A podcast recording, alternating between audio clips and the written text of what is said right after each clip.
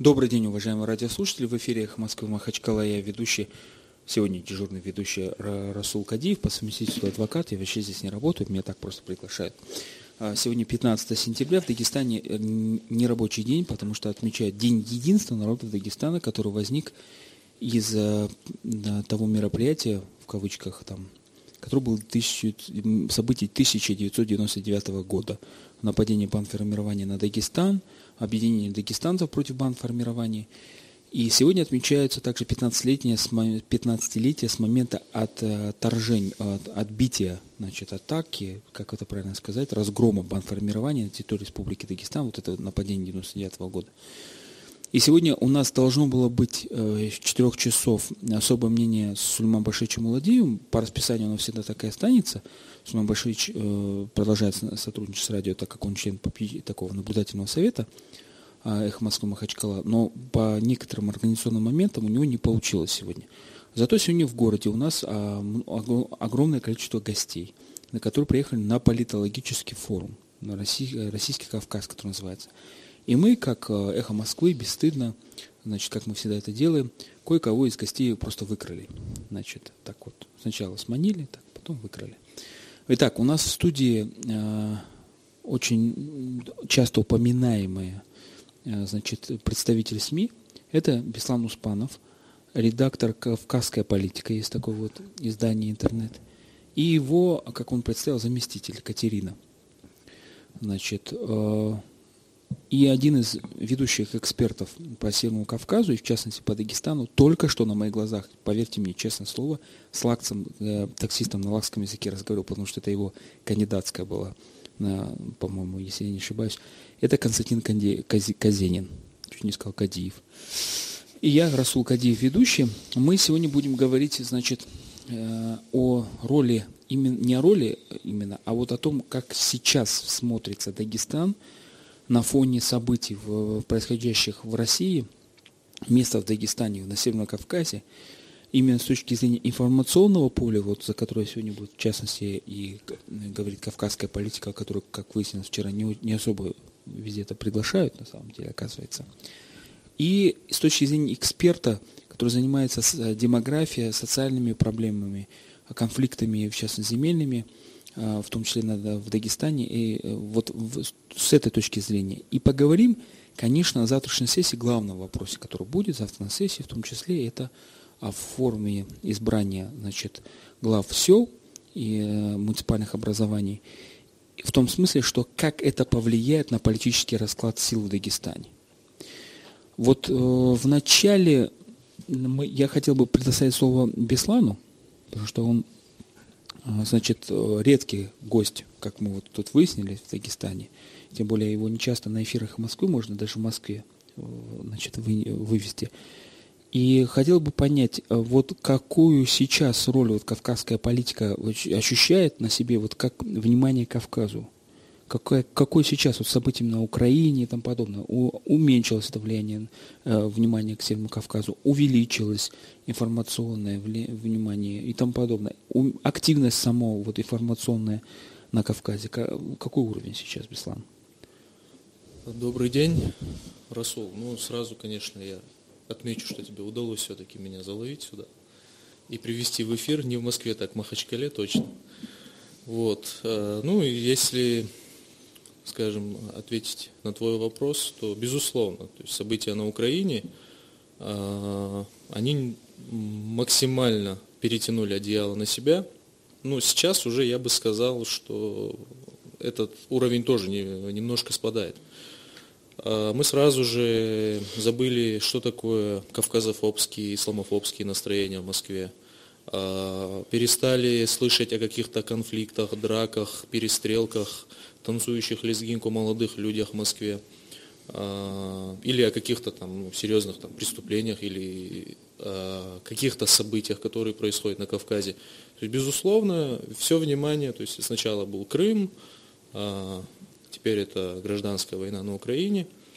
Но сегодня, если брать уже конкретно вот сегодняшние дни, то если смотреть на это, скажем так, со столицы, то потихонечку немножко все возвращается в, в предыдущее состояние.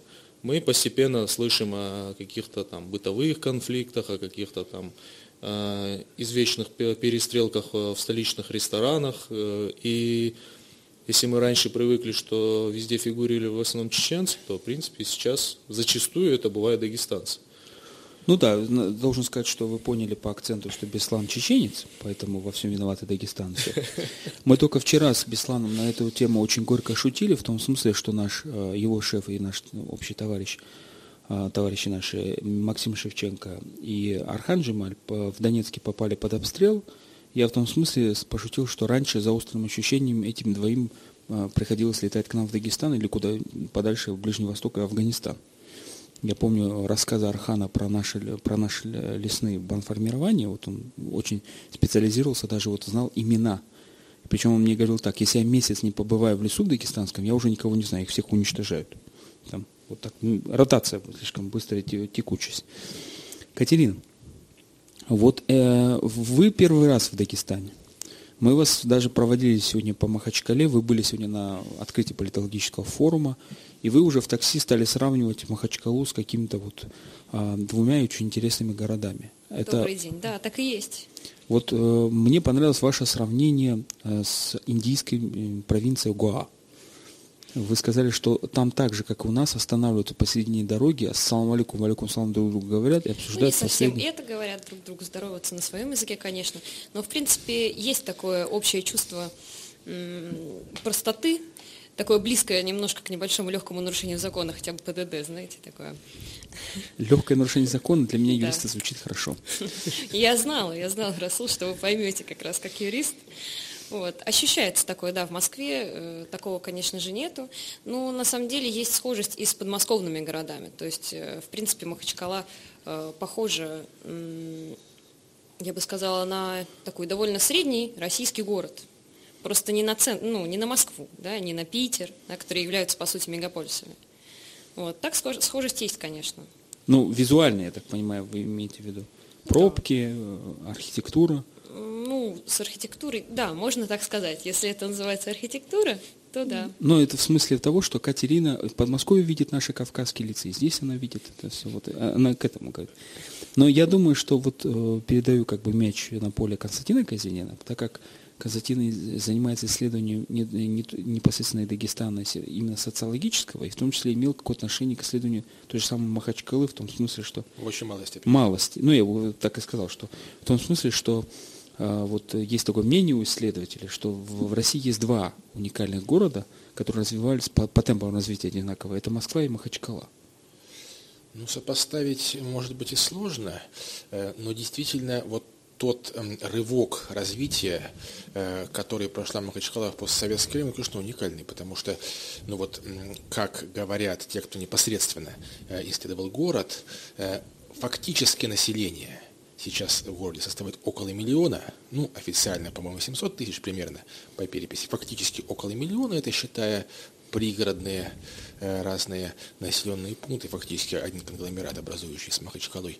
Э, вот, при том, что э, в момент распада СССР население составляло примерно 300 тысяч. И что самое главное, вот сейчас по подсчетам коллег моих, я не могу как бы отвечать за эти цифры, но достаточно квалифицированные люди говорят, что э, вот из тех 300 тысяч, что здесь жило э, в момент, к моменту распада СССР, осталось около 100. То есть, понимаете, какое, э, какое был, какая радикальная смена э, состава населения, и рост, и смена состава населения произошла.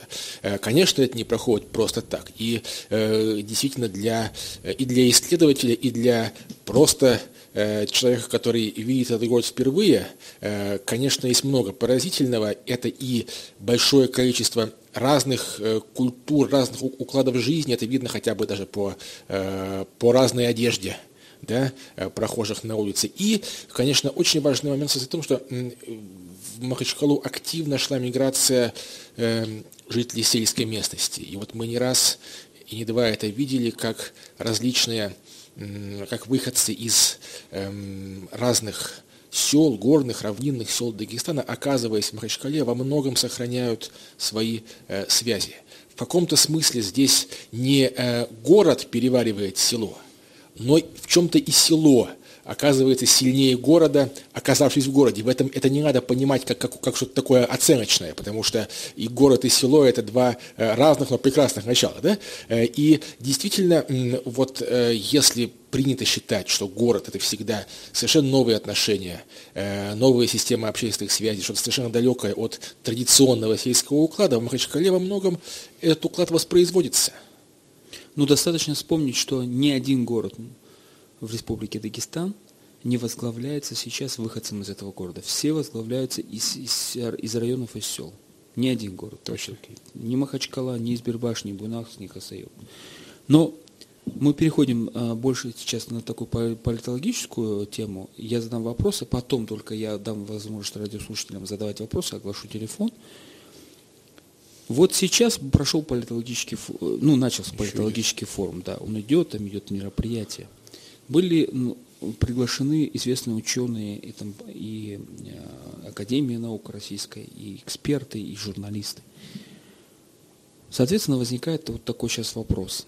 Махачкала может претендовать на роль такого, реги, э, такого места, и Дагестан в том числе, ну хотя бы Махачкала, политического центра влияния на Северном Кавказе?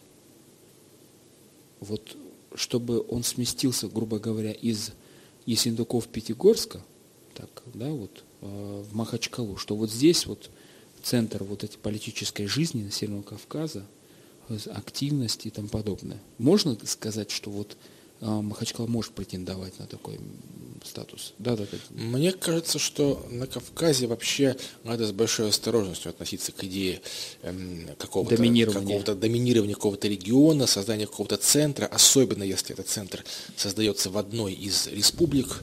Э, и это дело не только в том, что невольно между разными регионами Кавказа есть некое соперничество, там обусловленное исторически, даже не в этом дело. Дело в том, что Действительно, как, кстати, на форуме сегодня это не раз звучало, за каждой горой Новый Кавказ. Да? Э, и, э, уклад жизни, масса разных обстоятельств есть, по которым каждый регион на Кавказе уникальный.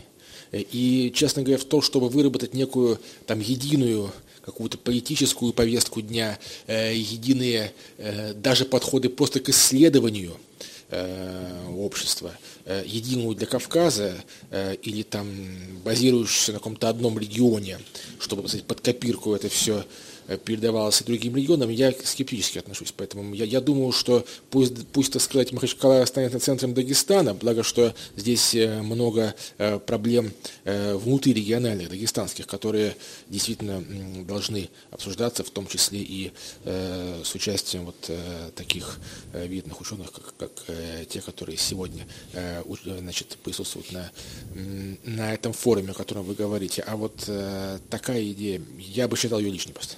Беслан, вот а, такой вопрос. А, часто очень говорят, что в том числе и руководители Республики Дагестан, о том, что нужно межрегиональное сотрудничество на Северном Кавказе между регионами. А, значит, что Кавказ должен быть единой, социальные связи, э, в первую экономические связи, социальные, культурные вот, э, и тому подобное. А вы, как редактор кавказской политики, которая фактически не только Северный Кавказ, а за Кавказье, как вы оцениваете вот информационную активность наших регионов? Вот какой из регионов, на, мой, на ваш взгляд, наиболее информационно активен? А, вот если взять не в пропорциях численности населения, а вот если так это, если вы подводили такие подсчеты. Ну, тут, скажем так, а, подсчетов нет в плане каких-то определенных цифр, да.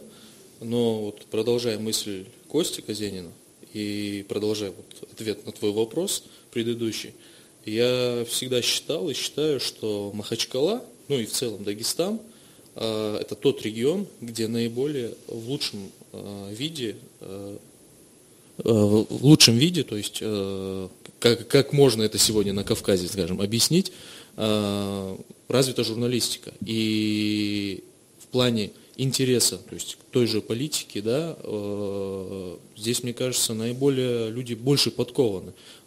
Очень много различных э, социальных групп. Э, об этом вот еще что-то так, ну, для меня, то есть для человека, который там занимается вот СМИ, да, на Кавказе, я бы еще выделил бы немножечко, то есть Карачаево-Черкесию, вот сегодняшнюю Карачаево-Черкесию. Что касается остальных регионов, То есть, да, сегодня там и в Чечне, в Ингушетии есть отличные там, телеканалы, работают СМИ, но они все в целом-то вот такой вот одной направленности. А вот небольшой вот такой вот, скажем, разнобойчик, да, то есть он наблюдается вот сегодня в большей степени именно в Дагестане для меня. И поэтому, а если сейчас как бы продолжить тему насчет вот этих вот э, связей между регионами, я считаю, что вот есть сфера СМИ, есть региональные издания, есть там федеральные издания. А, к примеру, мы работаем в Москве, занимаемся Кавказом, Наши сотрудники также работают здесь, на Кавказе, на месте.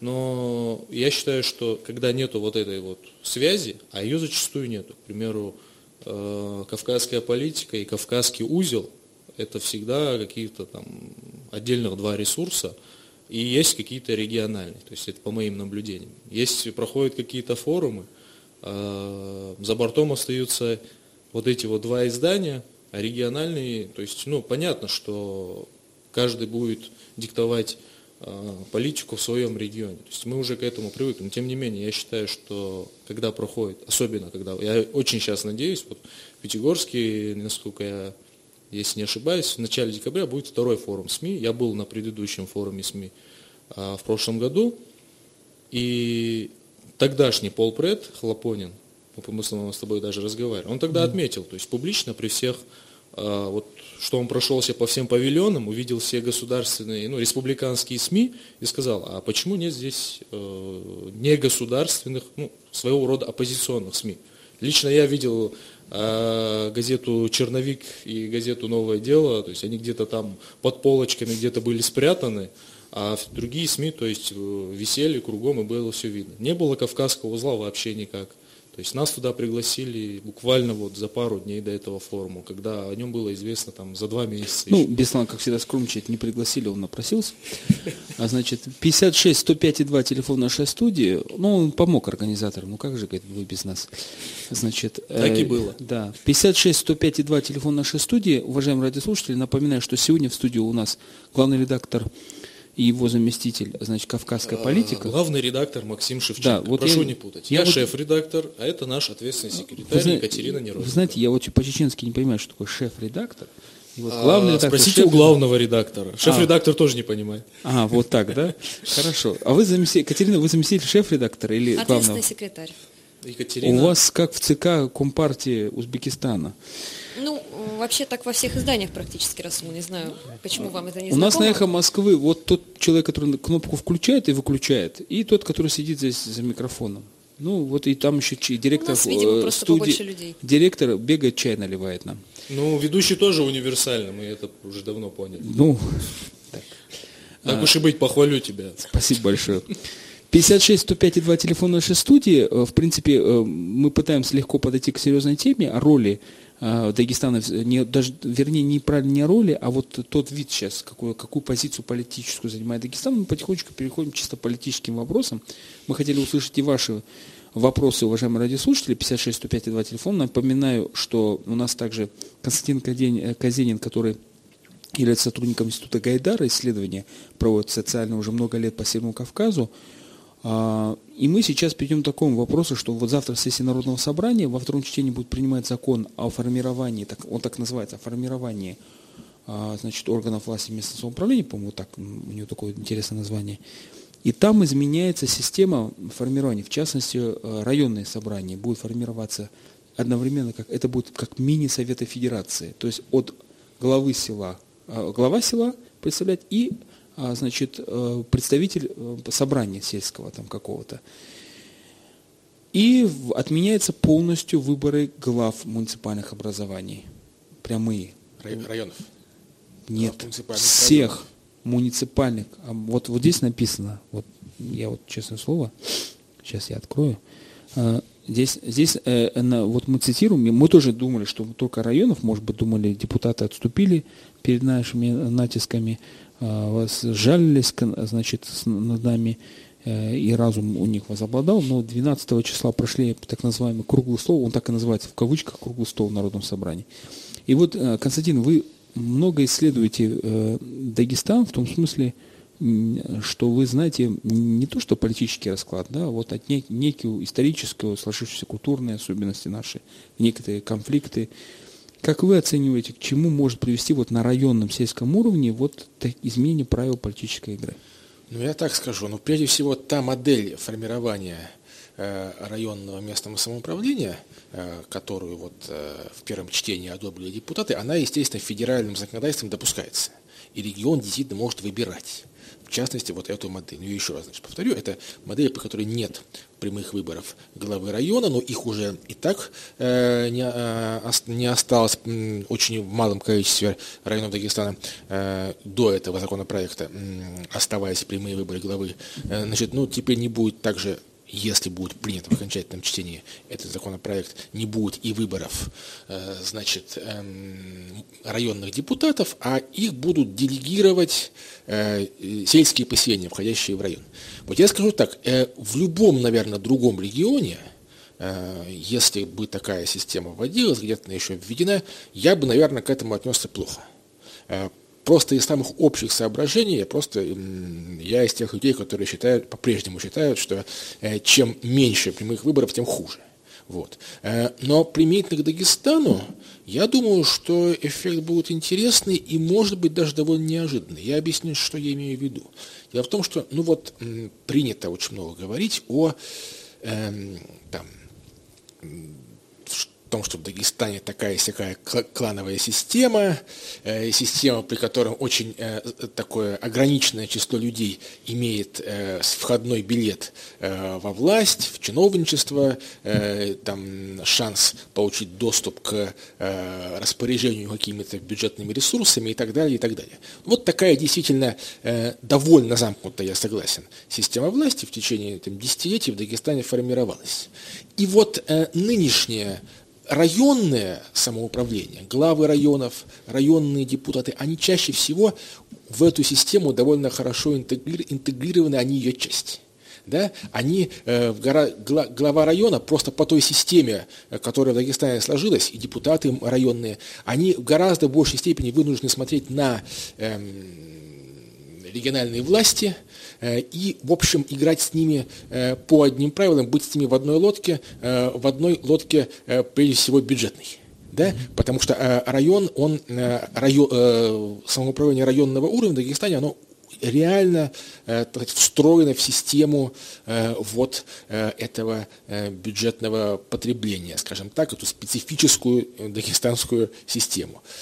Вот. А вот что касается уровня сел, уровня сел, сельские депутаты, сельские главы, там очень часто вот на этих должностях оказываются люди, э, в общем-то, с вышестоящей властью мало интегрированные, а в гораздо большей степени они действительно являются э, избранниками своего э, села и действительно зависят от своих избирателей. Вот так сложилось в Дагестане. Теперь многие из этих людей, реально, вот во многих районах мы видим, что есть достаточно независимые главы сел. Это факт. Не все, конечно, но, но, но это существует. Это такой дагестанский феномен, э, по-моему, очень интересный. И вот сейчас, в общем-то говоря, э, эта новая система, она может дать э, этим людям, ну, по крайней мере, какую-то дополнительную трибуну в виде районного собрания. То есть в этом плане, да, в этом плане я думаю, что для Дагестана последствия будут интересные. То есть сельские сообщества, сельские общины – непосредственно, так сказать, вот э, э, их представители непосредственные, они, э, они получат некое преимущество, э, получат больше возможностей, я думаю, чем они имели. Вот, по крайней мере, одно, одно из возможных следствий будет таким.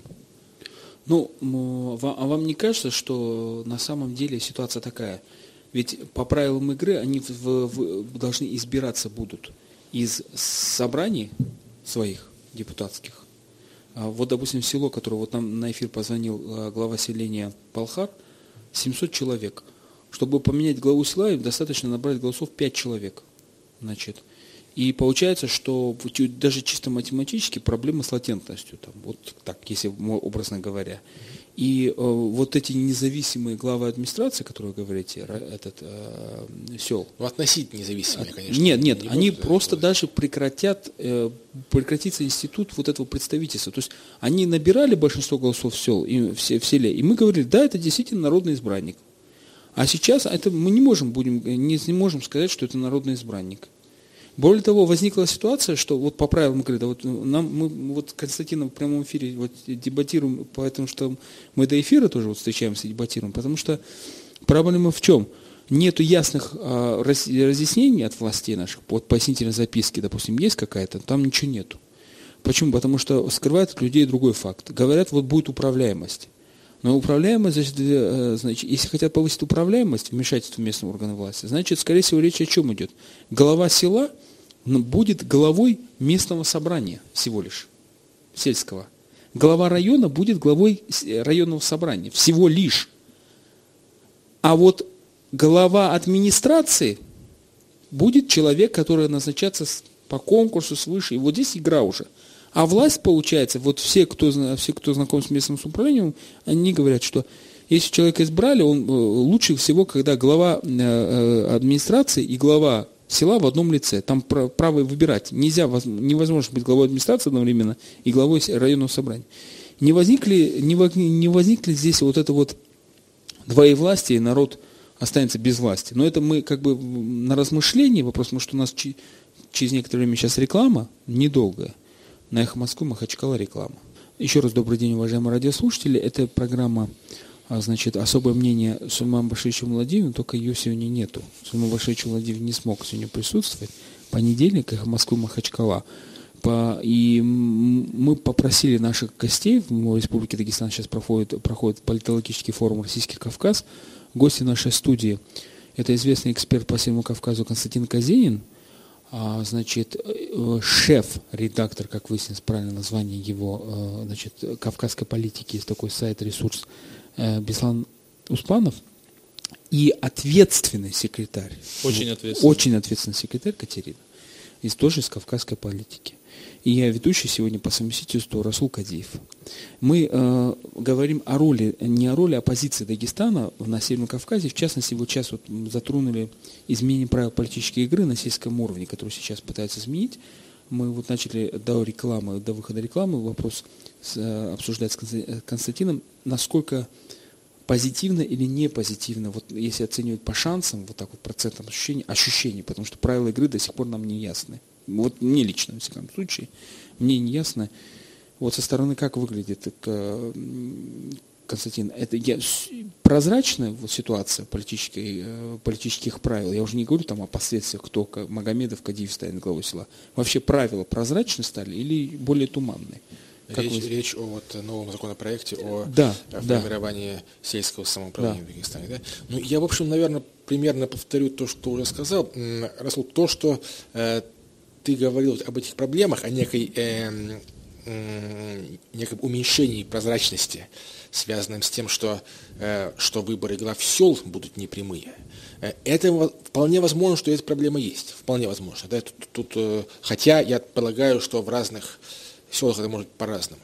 Я, тем не менее, вот еще раз подчеркну, при всех этих проблемах, о которых Расул говорил, вот у меня перед глазами довольно много глав дагестанских сел.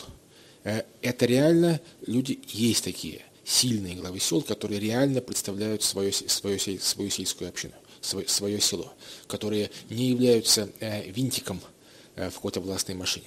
Такие действительно есть, и то, что они получат по-новому Э, законопроекту, если он станет законом, если они получат некоторые дополнительные возможности, станут одновременно депутатами у себя в районе автоматически по должности, это само по себе в любом случае позитив. Позитив при, при, при любых, да, так сказать, сопутствующих проблемах, тем не менее. Вот я, это я бы отметил. Ну, надо напомнить, уважаемым радиослушателям, что закон касается, не говорит о сельских муниципальных образованиях, а говорит о вообще муницип... законопроект о муниципальных, образов... о муниципальных районах и муниципальных образованиях закон. Но не о городских кругах. Но не о городских округах. Почему мы сейчас это говорим? Мы сейчас вот, э, вы поймете. Махачкала является муниципальным образованием? Да. В законопроекте написано, глава муниципального образования избирается только депутатами из своего состава. Теперь возникает вопрос. 18 числа в Верховном суде рассматриваются дела Амирова. Если Верховный суд Российской Федерации оставляет приговор в силе Ростовского военного окружного суда, Амиров э, становится осужденным, и у него прекращается полномочия главы администрации главы города Махачкала, который он совмещал с главой администрации. При этом напоминаю, что пошли процессы были внесены, решение было принято собранием городским о внесении изменений в устав. Правда, непонятно, сейчас они зарегистрированы или нет, потому что до сих пор не опубликованы. Возникла проблема юридического характера.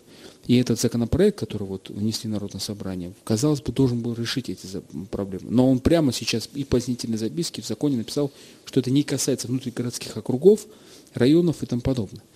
Возникли сейчас вопросы, то, что действующий исполняющий обязанности города, который, кстати, тоже сегодня был на политологическом форуме, а, значит, не является депутатом городского собрания.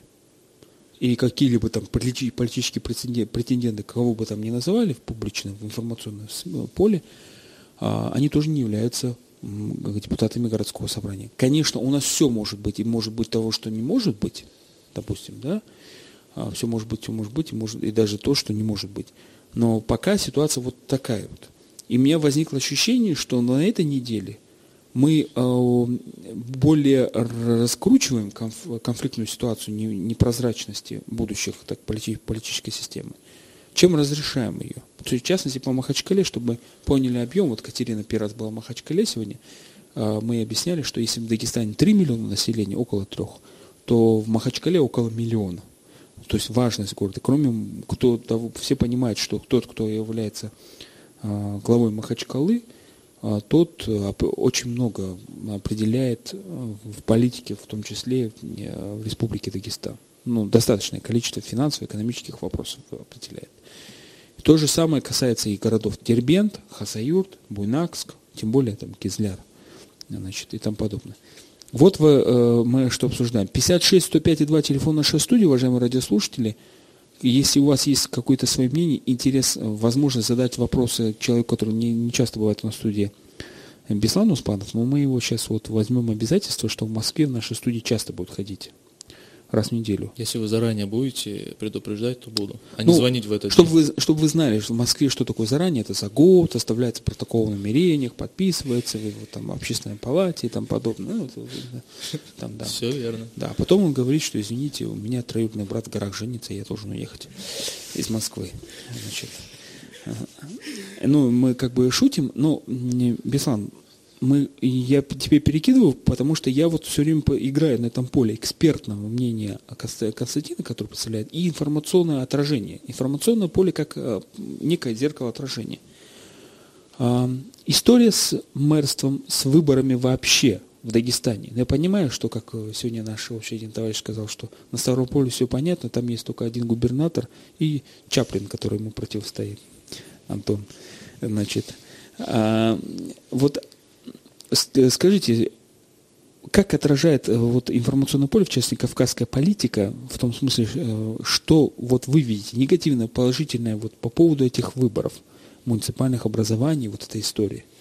Ну, я бы... Вы же просто, почему я задаю Беслану вопрос? Потому что он также отвечает еще за блоги где пишут, что, не, что, эти, что эти блогеры пишут, один, один Аллах знает, потому что они не журналисты, они ничем не связаны, кроме воли Всевышнего модератора. И я бы Всечитающего. даже ну, не стал бы зацикливаться на каких-то конкретных да, вот этого не надо. Да. Да, выборах. Я бы коснулся, скажем, выборов в целом. А, сразу скажу, всегда говорил и продолжаю так считать, я за прямые выборы вне зависимости от уровня от губернатора до самого там, местного самоуправления. После этого вопрос. Как вас, либерала, Максим Леонардович на работе терпит? Максим Леонардович, э, если кто не знает, за прямые выборы. И более того, лично я считаю, что чем Кавказ хуже других регионов, в которых люди выбирают. Если взять тот же Ставропольский край, это, это СКФО, но там вы губернатора люди выбирают. Беслан, вот вы сейчас э, неправильно вы выбираете прилагательные. Вот Катерина, как ответственный секретарь, могла бы вас сказать, слово хуже не подходит. Здесь говорят уникальность. Ага. Вот уникальность Северного Кавказа. Нет, я это, я это вижу как хуже. Ну вот смотрите, рядом Чечня, где идут прямые выборы. Кроме того, надо смотреть на территориальное устройство Чечни. Там нету отдельных городов и районов, правильно, насколько я помню? Гудермесский, Гудермес соединен с Гудермесским районом, да, там, по-моему? насколько я знаю. Да, и, э, Грозный отдельно. Вот единственное, по-моему, Грозный да. отдельно. А, значит, э, вот Константин лучше знает территориальное устройство Республики Дагестан, потому что, как я шучу, эксперты его уровня на коленках использовали Дагестан уже. Значит, и он, наверное, слышал, что было где-то с полгода назад пошли разговоры, особенно это начались разговоры не полгода, а год назад, когда начали делить на эти округа Дагестан, что пойдет некое разделение, территориальный передел, объединение, допустим, Хасыут, Хасыутовский район, и там Бабаюр, Бабаюр, там, допустим, вот, вот, вот по, по, по, по поводу этого хотел бы задать. Бабаюр как раз входит в Бабаюрский район. То, э, ну, то есть там, да, может быть, неудачно. Отдельный город да, Хасавюрт. Да. Э, не входит в Хасавюртский район, Дербент не входит в Дербентский район.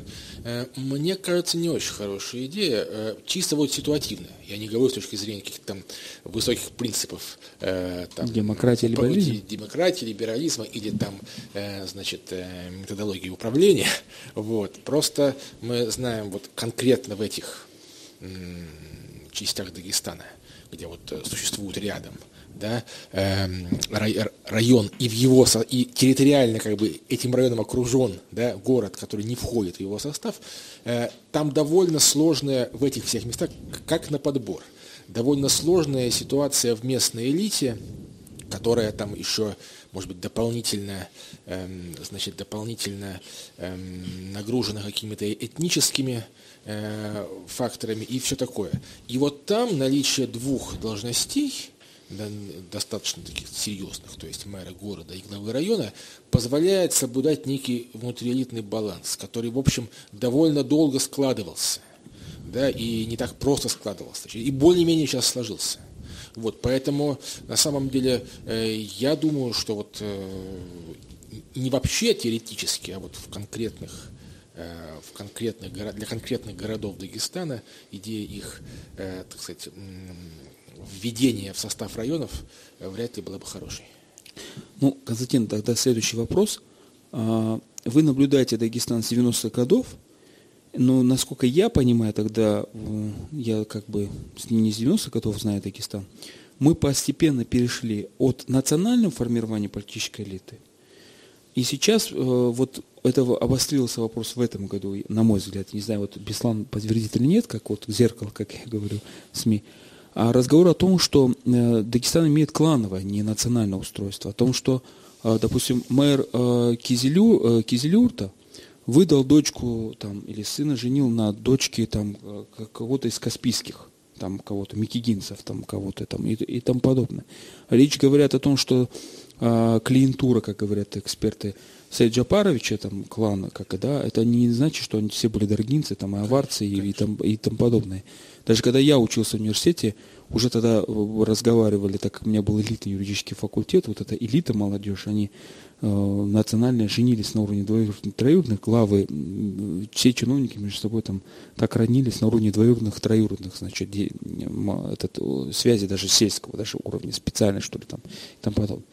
Как вы сейчас смотрите, Дагестан действительно э, перешел от национального от формирования политическая система власти представительства, или как я задаю вопрос, не знаю, правильно или нет, клановому? Я даже думаю, что на самом деле национальной системы полноценной никогда и не было. Угу. Может быть, и, и, и хорошо, что не было, потому что она, конечно, всегда порождает очень серьезные конфликты. С 90-х годов система была, по сути, клановая. Просто тогда э, некоторые лидеры этих самых кланов вот э, выступали под, под, под этническими знаменами. Им так было удобно, так они э, так у них получалось мобилизовать так сказать, население в свою поддержку, э, и поэтому, поэтому, поэтому по такому пути они шли. Э, и сейчас, безусловно, и вот, кстати, вот возвращаясь к там, Хасавюрту, Хасавюртскому району, Дербенту, Дербентскому району, конечно, по сути, там именно речь о балансе внутри элит, не, не, не о межнациональном балансе ни в коем случае. Ну, могут быть какие-то там, э, так сказать, по привычке, по привычке еще, так сказать, добавляется сюда э, какой-то там, э, какая-то идея там, распределения постов между разными народами. У меня, нет ощущения, у меня нет ощущения, что кто-то, во всяком случае, кто-то не из тех, между кем распределяются эти посты, да, всерьез вот об этой стороне думает. Потому что, ну, там, только очень наивный человек может полагать, сегодня в Дагестане, да, в общем, не только в Дагестане, что вот наличие ваше присутствие там, вот, его соплеменника, человека, именно его национальность на каком-то посту, что-то реально там вот ему лично даст. Да? И наоборот, он, он что-то потеряет, если вдруг там будет человек другой национальности. В общем, по-моему, это все-таки э, и для Дагестана тоже абсурд на сегодняшний день. Э, а вот э, то, что касается э, системы клановой, или, как говорят, э, значит, э, социологи, патрон-клиентские отношения, да, когда есть некий лидер – Эм, такой чиновничьей группировки, чиновничьей, чиновничьей бизнесовой группировки, э, и э, под ним определенная команда, которая э, на самом деле связана с ним в первую очередь экономическими интересами, материальными интересами, ну и при этом значит, служит в качестве менеджеров. Э, при нем у каждого из них, в свою очередь, так сказать, свои, своя такая же группа поддержки, вот такая пирамида. Э, значит, Скрепленная кронородственным раствором. Не обязательно, не обязательно совсем. А, ну, да, да. ну, совершенно не обязательно. Э, вот. То, что такая система во многом сохраняется, да, это факт. Ну, мы сейчас попробуем, попробуем перейти от, немножко от политики, ну, тоже в политику, но несколько другой плоскости, более специальную для значит, Константина. А, значит, этим летом, кто был в Махачкале, а, значит, увидел такую очень интересную ситуацию. Обычно летом город бывает пустой, Махачкала. Все уезжают в горы и тому подобное, да? А тут, как в моем родном селе, в мае, в мае месяце в, Маха, в Кульзебе мы шутим, что надо ставить светофор, потому что в Кульзебе выясняется много родственников. Поспевает клубника. Все приезжают покушать клубнику. И вот здесь такое... Махачкала взяла переполнена машинами летом. Сложилось впечатление, что то ли Дагестан реально вырос демографически, то ли мы, то ли дагестанцы прибежали с Москвы, там, из-за того, что там перекрыли куда-то дорогу, там, неизвестно почему. Я знаю, что Константин занимается вопросами э, демографических изменений в Дагестане, ну, тоже, как он скромно, наверное, скажет, касается чуть. И, значит, мы с ним обсуждали такой момент, он сравни... у него есть какие-то интересные сравнения ситуации демографической – с некоторыми странами даже. Вот я хотел поподробнее. Да, на самом деле сравнить можно э, с очень многими странами. Дело в том, что тот процесс, который вот сейчас на наших глазах э, проходит Дагестан, это действительно очень интересный процесс, который, в общем, э, прошло уже больше половины, наверное, даже больше двух третей стран мира. По-научному это называется очень сложно демографический переход. Смысл там в чем? Смысл прежде всего в том, ну, один из основных, одно из основных звеньев этого перехода, это когда э, рождаемость до этого достаточно высокая, э, падает до уровня, который обеспечивает только простое воспроизводство населения. Э, то есть в среднем э, в одной семье два ребенка. Э, ну вот, э, например, регионы э, Центральной России прошли этот этап в середине 20 века, допустим, многие страны Западной Европы в конце 19-го, начале 20 века, сейчас многие в том числе и азиатские страны этот процесс проходит. Вот, и это, это момент, он он на самом деле довольно э, важный для, э, для развития вот той любой там, страны или области, где он протекает. Во-первых, потому что никогда не бывает просто так, что с бухты-барахты вдруг э, до, до этого было э, значит, э, принято иметь много детей, потом рождаемость стала сокращаться. В Дагестане она стала сокращаться, и если даже взять постсоветское время, если на, по состоянию 90-й год э, в среднем рождаемость была 3, ребенка в семье. Сейчас она Сейчас она, очевидно, упала, хотя э, в точности такого уровня говорить сложно, потому что э, данные переписи по Дагестану, к сожалению, не очень надежные. Э, но всегда, когда вот такое серьезное падение рождаемости происходит, это всегда э, говорит о том, что одновременно происходят в обществе еще какие-то важные изменения. Это как минимум чаще всего урбанизация, то есть переезд большого количества людей в города, это есть. Это часто вообще распад некого э, традиционного такого общественного уклада, э, вот в рамках которого эта э, высокая рождаемость была принята и даже необходима. ведь, допустим, в сельской местности эм, необходимо иметь много детей, не потому что это э, там так просто заведено, а потому что там, там нужны рабочие руки. Пока еще существовало э, полноценное сельское хозяйство, это бывает так, кстати, интересный момент. Мы смотрим на рождаемость по разным районам Дагестана и обнаруживаем, что э, в Табасаранском районе она, э, ее падение запаздывает. Там до сих пор рождаемость выше, чем в э, большинстве других районов Дагестана, это Басаранский Хивский район. Одно из объяснений. Э, там позже стала падать рождаемость, потому что вплоть до начала 90-х там держался такой массовый народный промысел, как ковроткачество. А для того, чтобы э, ткать ковры у себя дома, сейчас тоже развалился. Там осталось пара фабрик и все. Э, а чтобы ткать ковры у себя дома, нужно дома много рабочих рук. Детей, детей сажали в 10-12 лет за, э, за, эту, за, за эту работу. Э, и вот просто поэтому там дольше держалась эта традиция. Вот. Э, то есть... Э, как, э, к чему я это говорю? К тому, что когда действительно происходит падение рождаемости, это всегда момент перелома, это следствие существенного перелома всего общественного устройства. И наверное, никто не будет спорить, что в Дагестане сейчас такой перелом происходит именно в последние 20 лет, связанный с массовым переездом в города, связанный с тем, что и в селах, э, те, кто стоит в селах, там тоже ведь э, очень сильно меняется жизненный уклад, там уже люди перестают быть зависимыми от сельского хозяйства, даже, даже те, кто живет там, они зависимы либо от э, так сказать, э, бюджетных зарплат, либо от денег, которые их родственники зарабатывают в других регионах.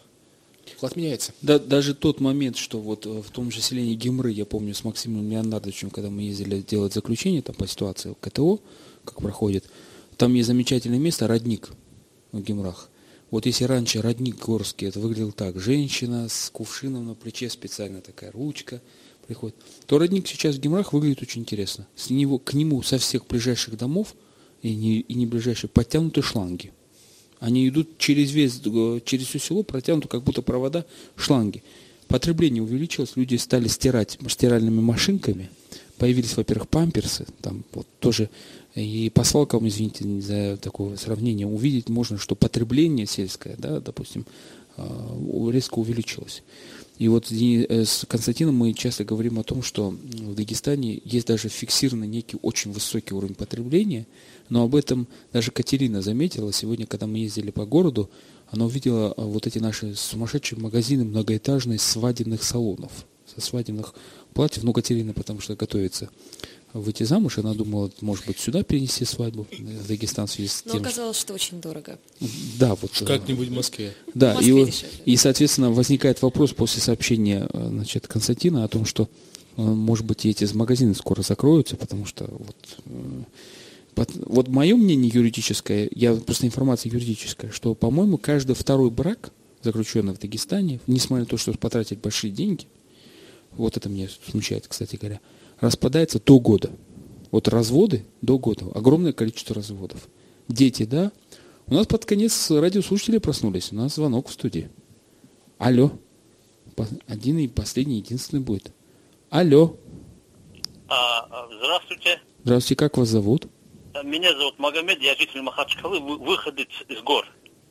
А с какого а, района выходец? А? а с какого района выходец, если не секрет? С Гуницкого района. Так, слушаем вас. И у меня вопрос такой к гостям. По моим наблюдениям, э, в Дагестане произошла чрезвычайная исламизация общества, особенно в сельской местности.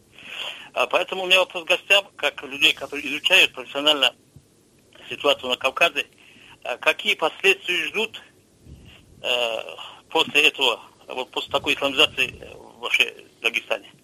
Спасибо. Что они могут сказать по этому поводу? Спасибо большое. Честно говоря, я избегал задав... поднимать вопрос, вопрос очень такой сложный и большой.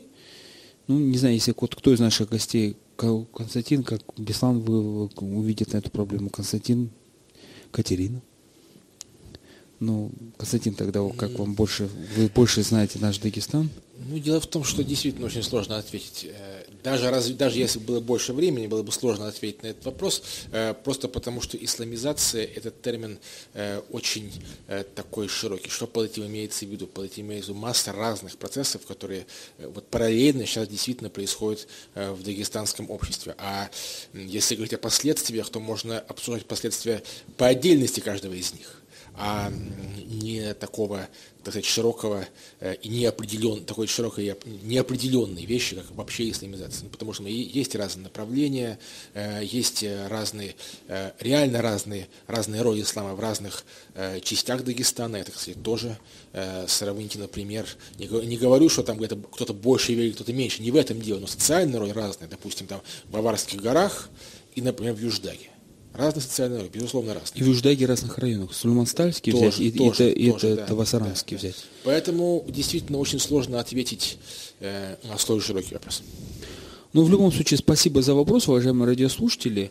Мы плавненько закругляемся. На самом деле у экспертов очень сегодня насыщенный тяжелый день. Им еще э, принимать участие в торжественном ужине, отдан, который будет отдан от имени главы республики с его участием. Завтра будет или сегодня, или завтра, по-моему, от, сегодня, да, уже открывается политологическая школа, а, значит, в, в Джаме там есть вот такой комплекс. Э, уже открылась. Уже открылась сегодня, да, который продлится там несколько дней. На, э, наши гости Беслан завтра с Катериной улетают в Москву, а, Константин Казенин, насколько мне известно, и если не врет билет, Расул Кадив тоже. Поэтому возможно, что 18 числа в час гражданской обороны я попрошу меня подменить э, Сульма Башичу Владеева который вот я занял наглым образом его час. Да. Всем большое спасибо. Это «Эхо Москвы Махачкале», программа «Особое мнение Сулман Башевичем», которого не было у Владимира сегодня. До свидания.